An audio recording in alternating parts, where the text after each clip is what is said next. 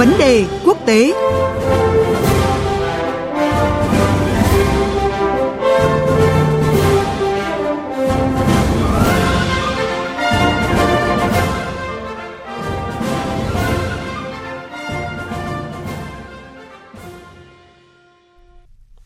Thưa quý vị, một kịch bản không mong đợi nhưng là tất yếu đã xảy ra với thỏa thuận hạt nhân mà Iran ký kết với nhóm các cường quốc thế giới, còn gọi là nhóm P5-1.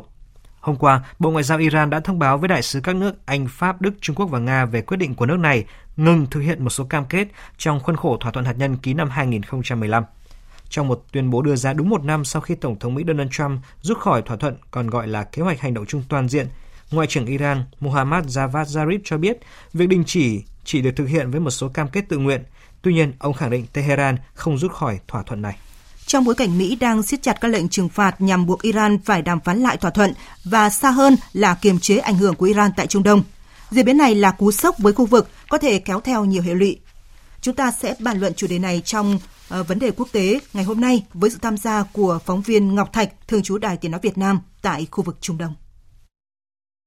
À, vâng, xin chào anh Ngọc Thạch ạ. Xin chào anh Phan Tùng và quý thính giả. À, trước hết thì xin anh cho biết nội dung cụ thể trong những điều khoản của thỏa thuận hạt nhân mà Iran đã ngừng thực thi hay không ạ? À, liệu động thái này có bị coi là sự vi phạm thỏa thuận của Iran hay không thưa anh? Iran đã thực hiện các biện pháp kiềm chế trong suốt một năm qua. Tuy nhiên, trước sức ép mạnh mẽ của Mỹ, trong khi các đối tác còn lại của thỏa thuận thì chưa có một cái giải pháp khả thi nào để bảo vệ cái ngành dầu khí và ngân hàng của Iran khỏi lệnh trừng phạt của Mỹ, khiến Iran có những cái bước đi tiếp theo, đó là ngừng thực hiện một số cái điều khoản của thỏa thuận hạt nhân toàn diện mà Iran đã ký với Mỹ, Anh, Pháp, Đức, Nga và Trung Quốc vào năm 2015. Iran đã thông báo cho người đứng đầu chính sách đối ngoại của Liên minh châu Âu Federica Mogherini, người điều phối Ủy ban hỗn hợp giám sát việc thực hiện thỏa thuận Iran, về các chi tiết pháp lý và kỹ thuật của những thay đổi trong một lá thư do Bộ trưởng Ngoại giao Iran Javad Zarif viết. Văn bản của các bức thư này nằm trong số các tài liệu bí mật của Ủy ban hỗn hợp thỏa thuận hạt nhân toàn diện năm 2015.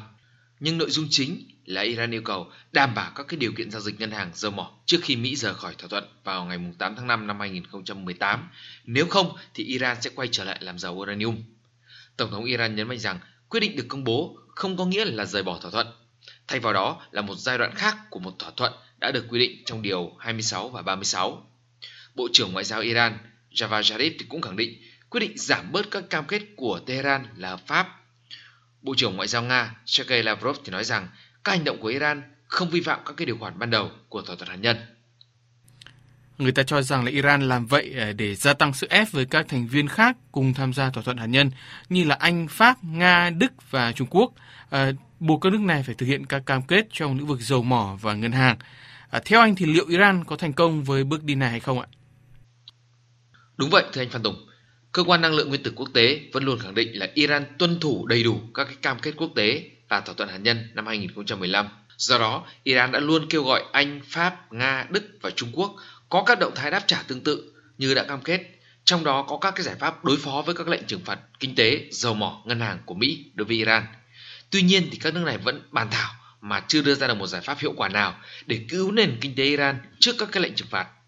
Iran cũng đã nhiều lần tuyên bố là sẽ rút khỏi thỏa thuận hạt nhân, trở lại làm giàu uranium nếu thấy thỏa thuận không còn giá trị hoặc các bên không đảm bảo các cam kết. Động thái này là một tín hiệu cho các đối tác và thế giới thấy rằng Tehran đang mất kiên nhẫn trước các cái lệnh trừng phạt về kinh tế của Mỹ. Thực tế thì Anh, Pháp, Nga, Đức và Trung Quốc vẫn muốn duy trì cái thỏa thuận hạt nhân toàn diện năm 2015, nhưng các nước này cũng không muốn căng thẳng với Mỹ và cũng không muốn bị ảnh hưởng về kinh tế, chính trị khi đối đầu với Mỹ. Đó là lý do vì sao một năm qua, các bên còn lại của thỏa thuận không đưa ra được một cái giải pháp giúp Iran ứng phó với các lệnh trừng phạt kinh tế của Mỹ hay là các sức ép để Mỹ giảm hoặc là ngừng các cái lệnh trừng phạt đối với Iran. Với kịch bản này thì cái thỏa thuận hạt nhân toàn diện năm 2015 có thể sẽ sớm bị hủy bỏ và Iran sẽ quay trở lại làm giàu uranium như trước. Theo các chuyên gia, đây chỉ là một bước đi của Iran trước sức ép của Mỹ và để nói là thành công thì rất là khó. Nhưng Iran có thể thực hiện các cái bước để làm giảm sản lượng uranium làm giàu thấp, có thể bắt đầu thử nghiệm một số lượng lớn máy ly tâm hoặc là từ chối các thanh tra quốc tế truy cập vào các cái địa điểm hạt nhân của mình. Nhưng nếu Iran tiếp tục làm mọi thứ thì lại hoàn toàn vi phạm thỏa thuận. Tuy nhiên, theo các chuyên gia, Iran có kinh nghiệm trong việc sử dụng các cái tiến bộ hạt nhân để báo hiệu những cái điều khác nhau cho các bên khác nhau mà không gây ra cuộc khủng hoảng về hạt nhân. Theo các nhà phân tích, các bên còn lại có thể sẽ vẫn cam kết bảo vệ cái thỏa thuận này dù Iran sẽ giảm bớt sự cái tuân thủ thỏa thuận hạt nhân, nhưng nó có thể làm căng thẳng thêm mối quan hệ giữa Mỹ và các đồng minh châu Âu và làm gia tăng căng thẳng toàn cầu khi Mỹ chuyển hỏa lực quân sự vào khu vực và Iran cũng chuẩn bị điều chỉnh cách tiếp cận của thỏa thuận. Hành động của Iran đặt trong bối cảnh là căng thẳng Trung Đông đang tăng nhiệt với các động thái quân sự.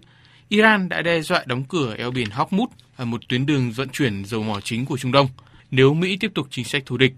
Còn Mỹ thì điều một tàu sân bay tới khu vực để gian đe Tehran.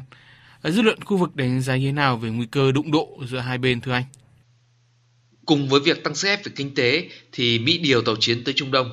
Mỹ đang triển khai nhóm tấn công tàu sân bay USS Abraham Lincoln và một lực lượng đặc nhiệm tới khu vực để chống lại các mối đe dọa từ Tehran.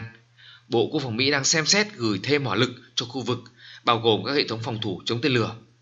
Mặc dù vậy thì Iran cho rằng động thái này là chiến tranh tâm lý, đồng thời cũng đang tăng cường tên lửa đạn đạo tầm ngắn và tầm trung trên các cái tàu thuyền ở Vịnh Ba Tư và sẵn sàng tiến hành các hoạt động tấn công chống lại lực lượng Mỹ. Ngoài ra, Iran đe dọa sẽ làm gián đoạn hoạt động buôn bán dầu thế giới qua eo biển Hormuz, nơi mà có khoảng 18,5 triệu thùng mỗi ngày chuyển qua tuyến đường này. Nếu xung đột hoặc Iran đóng eo biển này, thì thương mại dầu thế giới sẽ khủng hoảng và sẽ tàn phá nền kinh tế toàn cầu. Nhưng điều này là khó xảy ra bởi điều đó cũng sẽ làm ảnh hưởng chính tới nền kinh tế Iran. Theo các chuyên gia, căng thẳng có thể leo thang. Cả Mỹ và Iran đều tuyên bố có thể rủi ro của một cuộc đụng độ đang gia tăng. Vấn đề là do không có kênh liên lạc giữa hai nước, nguy cơ đối đầu nhanh chóng vượt khỏi tầm kiểm soát là khá cao. Mặc dù Iran biết cách hiệu chỉnh phản ứng của mình và sẽ phải cẩn thận để không thực hiện một bước đi kịch tính dẫn đến gây ra một cuộc tấn công quân sự của Mỹ hoặc Israel. Vâng, thưa anh Phan Tùng. À, vâng, xin cảm ơn anh Ngọc Thạch với những thông tin và phân tích vừa rồi.